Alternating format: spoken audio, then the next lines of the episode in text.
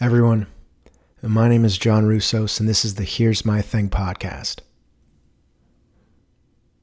I'd be better off hoping to wake up in time to see dew on the strip of dead grass outside our house than to expect a rainy afternoon in San Diego.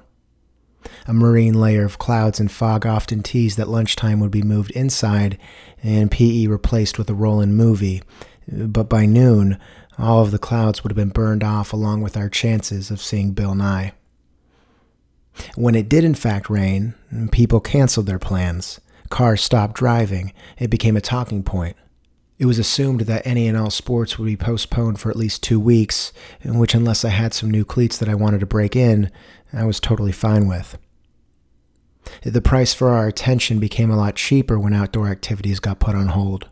It's something depressing, like a P B S documentary on polio or the Antique Roadshow, would be watched by my dad in the bonus room upstairs.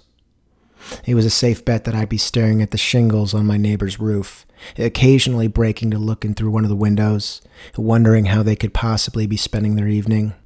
Usually I'd hear the mom of the house shout something in Korean to the kids periodically and up until midnight, but with the pitter-patter of the rain, all of her words would get drowned out. Dinner might be a few hours away when I'd smell something that was more common before a party or a specific event. Chocolate chip cookies, flattening out, melting, and crisping in the oven.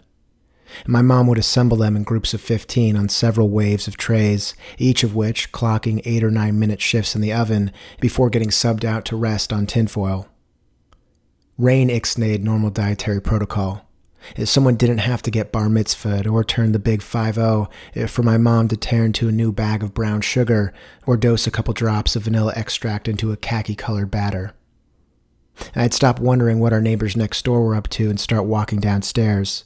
If my mom was still in the kitchen, I'd get one.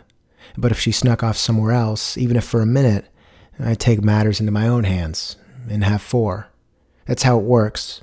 Or at least that's the perk of being eleven years old with a limited worldview and morals largely shaped from reading books like If You Give a Mouse a Cookie. At the top of the stairs, I'd catch singing in what sounded like a deeper, tougher Spanish, as if the artist was dressed in leather chaps or took their coffee black, the melody of which came more familiar, a rhythmic jazz, something you'd find in a standalone coffee shop that didn't have to adhere to a corporate playlist. Each step down the stairs saw the music get louder and the smell that much more rich.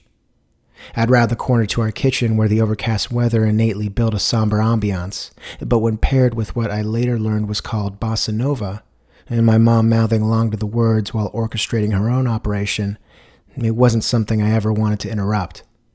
Sure, a fresh cookie was good, but I actually preferred them frozen.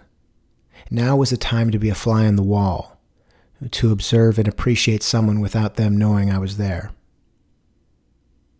Everyone, my name is John Russo, and this has been another installment of the Here's My Thing podcast. Thank you for rocking with me. Until next time.